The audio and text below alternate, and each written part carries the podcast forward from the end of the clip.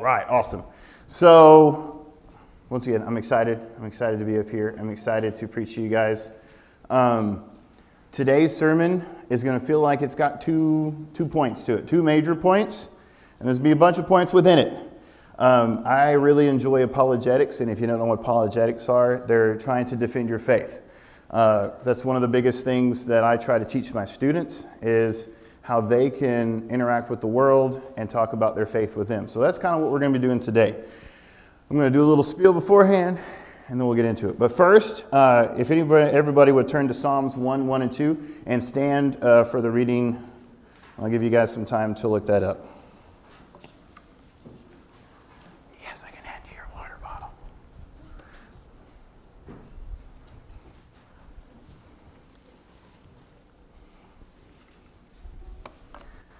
All right, as you guys are there. Blessed is the man who walks not in the counsel of the wicked, nor stands in the way of sinners, nor sits in the seat of scoffers, but his delight is in the law of the Lord, and his law he meditates day and night. Dear Lord, I thank you for this wonderful day. I thank you for your word. I thank you for bringing everybody here today to hear this message. Um, please allow your words to speak through me and not mine. In your holy name, amen.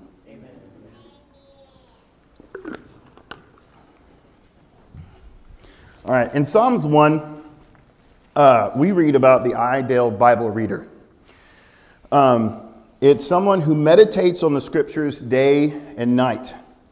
In Hebrew, the word for meditate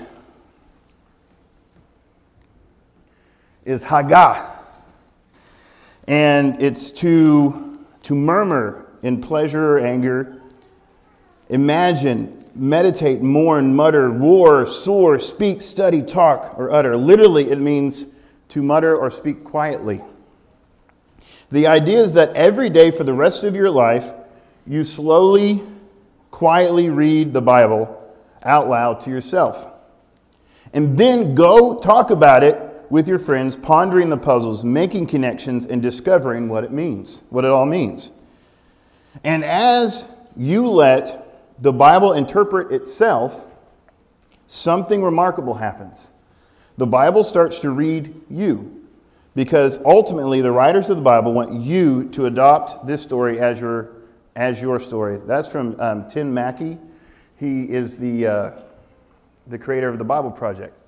And what he has done is he's created videos for students, because there's some people that they're, they're oral readers and some people are visual learners. I am both. I like to read and I like to visualize. And this is him talking about ancient Jewish meditation literature, which, when you're reading the Old Testament, the Old Testament is meant to be read from beginning to end. And while you read it, the story comes alive to you and starts becoming real to you. It starts adding to itself as you go along. I don't know if you've ever read the beginning of Genesis, um, but it's very vague. You know, you read those first 11 chapters, and it's like there's a lot of stuff you can plug in and out of there. And that is why we're going to be talking about the crumbling foundation of our faith. And where I think some, most of the time it starts. So, do you do this in your life? Do you meditate on the Word? Do you take every single day, pick that thing up, and read it and envelop your life into it? I have failed at this. I know I have. I'm what you would, I'm not consistent with it. I'm what you would call a, um, a binge reader or a binge consumer. I will suck in a lot of information at one time, and then you can talk to the guys, uh, Pastor Clay and Don and Jim in the office, and I'm just exploding on them with the information that I, that I get. And sometimes they look at me like, all right, Levi, just be quiet. But I'm just, I'm exploding this information because I've regurgitated, I've thought about it, and I'm giving it to other people. And I do the same thing with the Word of God. I do it with my students. When sometimes we can, one subject, we can spend 45 minutes with my students talking about that one subject. And they want me to be quiet. However, I, I, hope to become better at meditating every day in my life, and I urge my students to do it all the, all the, all the time. Um, So, the foundation of our faith has faced many challenges and debates over time. However, I know that the foundation of the faith that I'm speaking of is probably different than what you think it is.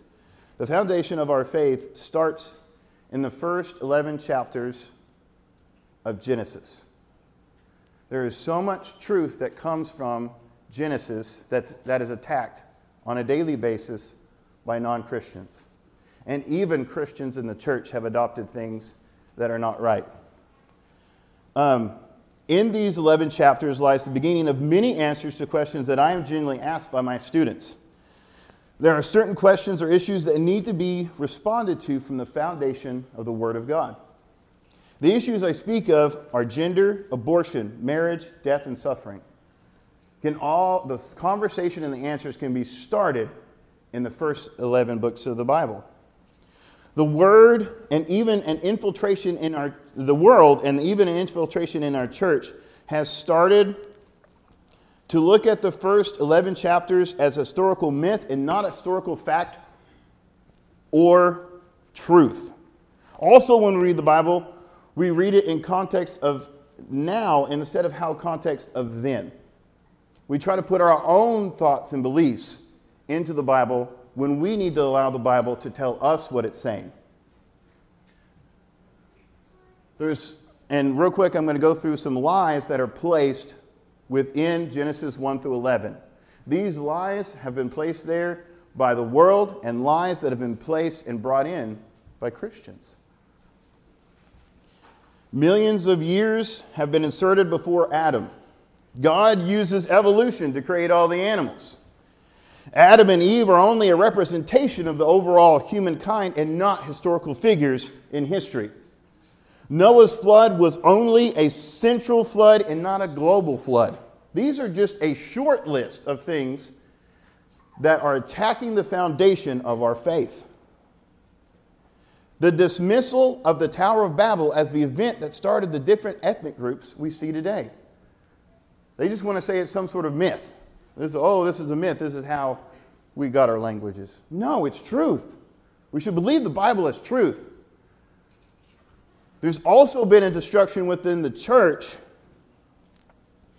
uh, of Noah's ark by the church and its depiction of the ark. This is what you normally see all these happy little animals sticking their heads out, you know. This is what, from, from grade school, what you've been told the ark looks like and what it's depicted. But we need to change that in our church. We need to change how we teach our students and how we teach them about the truth. One, there's too many animals of the same kind. And I'm not talking about, you know, you know, oh, you've got too many tigers in there. I'm talking about you've got a lion and a tiger in there. There was only one of the cat kind there. You've got a coyote and a dingo. There would only be one dog there. You also have adult animals shown on there, and it would have been either adolescents, young animals, or the smaller version of these animals. And I know, and then there's no dinosaurs on the ark. Oh, yes, there was. Don't let evolution tell you anything different ark is small compared to what it actually was. This thing was huge. And if you've never seen the ark encounter, I've never been to it, but I've been able to see some of the stuff online. It is the, one of the greatest things to truly show fact and, in proving the, the first 11 books of the Bible. One of the, the key stories. People want to poke and prod at this. They want to poke and, and remove these things from that. This is just a small list of many issues that have been brought up over time. These are small issues that have continued by setting aside truth and the laziness to not truly meditate on the Word has destroyed our biblical foundation and has been replaced by a, a world religion and its views. Uh, Ken Ham uh, is the, the director of the Ark Encounter and he's one of my, I, I listen to a lot of his stuff, and he says, and it makes a lot of sense, there are only two religions in this world it's God's word or man's word. Because you have to have faith that there is no God. You have to put full belief in the fact that there is no God that has created this world. And you're just believing that it was put here by random. So now we're going to dive into some of these things and how Scripture teaches about these abortion and the value of life. In Genesis 1 25 through 27 and verse 1, it says, And God made the beasts of the earth according to their kinds, and the livestock according to their kinds, and everything that creeps on the ground according to its kind. And God saw that it was good. Then God said, Let us make man in our image, after our likeness, and let them have dominion over the fish of the sea, and over the birds of the heavens, and over the livestock, and over the earth, and over every creeping thing that creeps on the earth.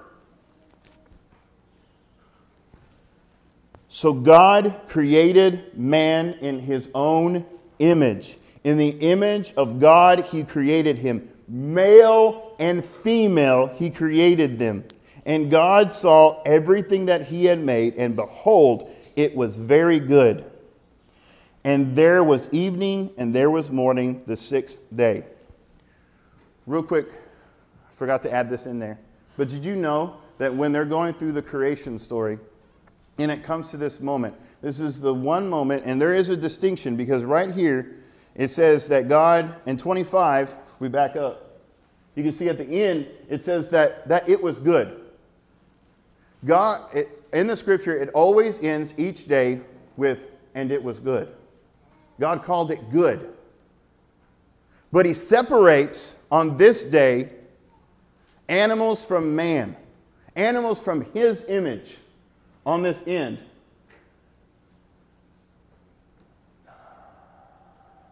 And he says it was very good. In the literal translation, or in the Hebrew translation, it was good, good. It was good, good. It was very good. We were very good to God. We were created to be set apart. We were created to be loved. Literally, the, the word for image is selem, and it means likeness or resemblance of God's making in his own image. This is, there is a distinction or divide made here between man, God's image bearers, and animals. The image of God discussion is so deep and so important. I wish we could dive into it, but it would overtake this message that I have today about how important we are as the image of God. And that image of God is displayed in the infant, in the creation of them. But there's one thing I want to leave you with the image of God. In Exodus, it says, You, now sh- you shall not make for yourself a carved image, or any likeness of anything that is in heaven above, or that is in the earth beneath, or that is in the water under the earth. You shall not bow down to them or serve them, for the Lord your God, for, for I, the Lord your God, am a jealous God. There's two things, there's two reasons that God says this. One, there is nothing on earth that can truly represent God. By carving images to worship God, we would be creating an alternate connection to Him. And the second is that God has already made an image of Himself, and that is us. Not that we are to be worshiped, but that we are to be representatives here on earth, and our worship points to Him. As the image bearers of God, we are to point to God. As the image bearers of God, we are to point to His majesty in our lives. Remember, it's not that we are to be worshiped, because we do that on a, on, a, on a daily basis when we choose to do things our own self. In reference back to creation and animals and, evolu- and humans, evolution theorists have put animals and humans together. They have taken away the image of God. They have taken away the image of God and placed us as animals. That's why it's so easy for people to say, oh, it's just a clump of cells. Oh, it's not, it's not really a human being. That's where they've destroyed it. They've taken away the image of God because they do not believe in this scripture. They do not believe that we were created. We, they just believe we were random happenstance. And then when we come to the conversation of gender and marriage, these are things that I have to talk to my students about on a regular basis. This is the topic we spent almost two to three hours all together talking about this with my students. And it's so important that they get this point. In Genesis, we're going to kind of skip around a little bit.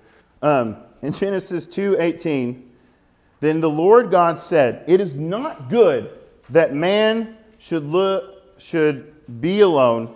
I will make him a helper fit for him." Now, in 19 through 20, it says God made you know different animals for Adam, and Adam made names. He made names for them. He brought all the animals to him, and God was trying to find him a helper.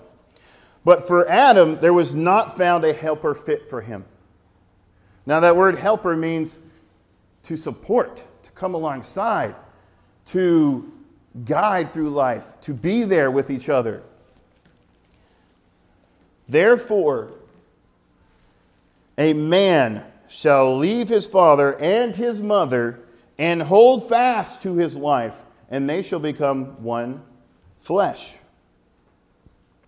This is so important that we look at this scripture and we say that this is the basis for what marriage should be. This is the basis for what we should teach our children.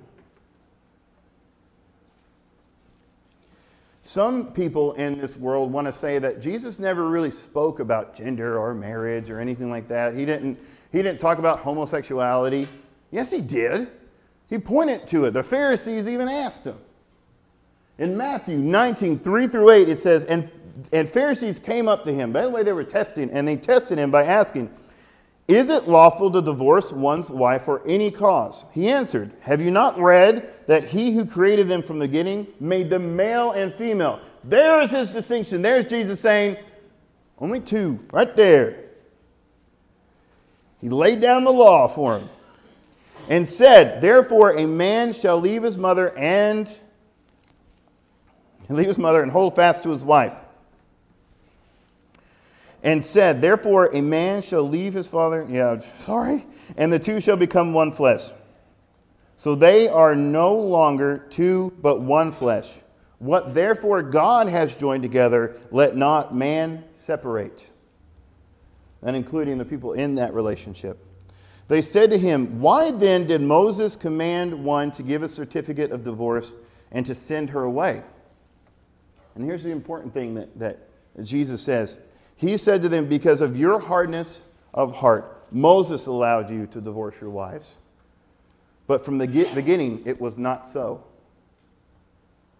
Now, I know that there, there's, there's divorce and, you know, people of divorce in here. But I believe God can bring redemption to marriages. He can bring redemption. He can bring, sometimes we make those choices as a sinner to marry someone, but that God brings us someone else that's supposed to be in our lives. And I believe God can redeem through those things. But what this is really speaking of is that we should try in our marriages. We should strengthen within our marriages. We should live in these times.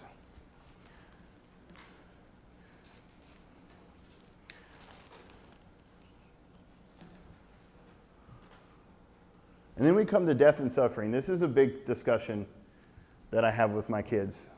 I, it was really funny. I actually, on uh, this last Wednesday, we were having the back to school bash, and one of my kids, uh, Lucky, came up and he asked me, you know, if we have a God, why does he allow all this suffering in this world? Why does he allow this to happen? In Genesis 3 6 through 7, it says, So when the woman saw that the tree was good for food, you know, she chose to see that she was good for food, and then it was a delight to the eyes, and that the tree was to be desired to make one wise, she took of its fruit and ate. And she also gave some to her husband who was with her, and he ate. I'm going to stop real quick. Men, stop blaming women for putting sin in the world because the man was standing right there and saw her do it. He was probably standing there like, hey, all right, let's, let's watch. Let's see what happens. Is she going to drop dead? Is she going to have it? No, it didn't happen. You lied. He'd probably like, really? That's what's supposed to happen. All right, give me that thing. And so when she didn't die, when she didn't kill her, of course, they didn't understand that. They didn't understand that the real death was that they wouldn't live eternally in the Garden of Eden at that time. But still, you can, you, I'm telling you, you know the man's just sitting there waiting for it to happen. Then the eyes of both were open, and they knew that they were naked, and they sewed fig leaves together and made themselves loincloths. Within that one conversation, you can tell someone about why there's death and suffering. You can look at it and say, it was because of the choice and the free will of people that we have death and suffering in this world. It was because of this choice we can choose to follow God. We can choose to bathe ourselves into, into this conversation, into this story. We can choose to come in and read Scripture and truly allow it to dictate our lives. This may be one uh, you know the most. Uh, you know, the death and the suffering. You, you may know this truthfully. There's a great picture you know, Genesis 2, no, it's supposed to be Genesis 3, I'm sorry. Genesis 3, this people taking and using their own decisions, using their own worldly knowledge, is repeated throughout the story of the gospel. Throughout the story of God's redemption, the Israelites continued to come back to this point where they were given a choice follow God's way or follow my way and they continually messed it up until Jesus was placed on the scene to take it away and give us a new opportunity. They continued to go until this climactic point where Jesus comes. And this is where we tend to start when Jesus comes. This is where we tend to start the conversation with, with, with anybody. Now, don't get me wrong. When it comes to our Christian faith, the cross is what brings people. The cross, the redemption of God, is what brings them and makes them feel like they belong. Him giving his life for all helps them be accepted to that. But when it comes to bringing up our Christian students, when it comes to bringing up our families, when it comes to bringing up these people, we need to start with at the beginning and teach them everything. We need to start to, to the, at the beginning and teach them truth. They need to know that these stories are real. Because if you start attacking the foundation of our faith, eventually you will get someone that comes and they're attacking the, they're attacking like, oh, there's no, there's no flood. That's just a myth. That couldn't have really happened. You know, it was a big rock coming through the sky and it killed all the dinosaurs. That won't have dinosaurs. You know, Adam and Eve, they weren't really real. It's just a representation of man. It's, it's not that. And these are things that Christians are saying. But if you attack the foundation and you make it crumble, it's more easy, easy it is easier to crumble the cross.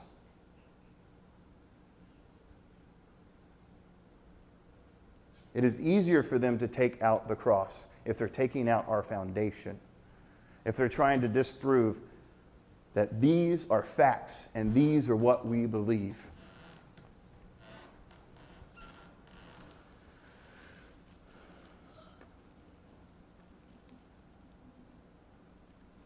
Are you wanting to be a part of this gospel story, the good news? Because it is not finished. I don't know if you've ever read the book of Acts.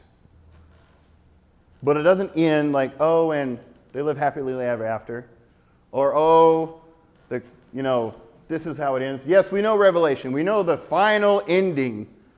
But we don't know the whole story because we are living Acts right now. You can look through our history and our redemption story, and it is continuing on today. And every single one of you guys have a choice. Are you going to treat this Bible as like a rule book or magic answers to life's questions? Or are you going to allow this book to change who you are, to envelop you in your life? Are you going to allow it to change and dictate who you are? Because that's what it can do. Are you ready to join the story of the gospel and how this congregation of believers is going to add to that story? Do you want to be a part of that?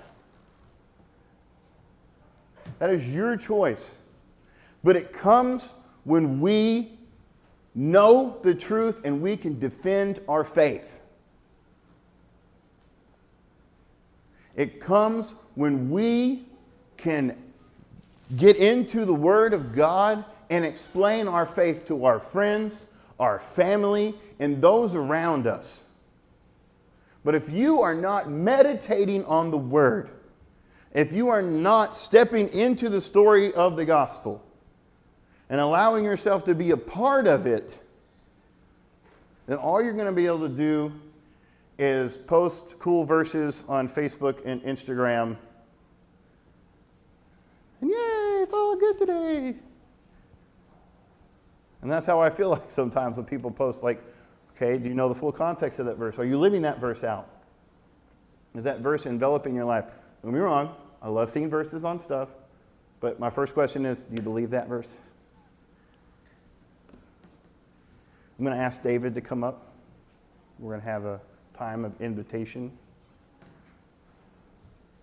Pastor Clay, would you like to lead the invitation? This is your time if you want to come and pray, if you want to come and and talk to God, if you need to talk to, to me or you know, if you feel more comfortable with Pastor Clay, I'm not going to be offended. And we're just going to have a time of, of invitation. So you guys would stand and we will we'll pray real quick. Dear Lord, you are you are amazing and your word speaks so much truth into our lives. God, I pray that you would uh, guide us and uh, protect us, Lord. And Lord, in this time of invitation, just uh, speak truth to us uh, through this song. In your holy name, amen.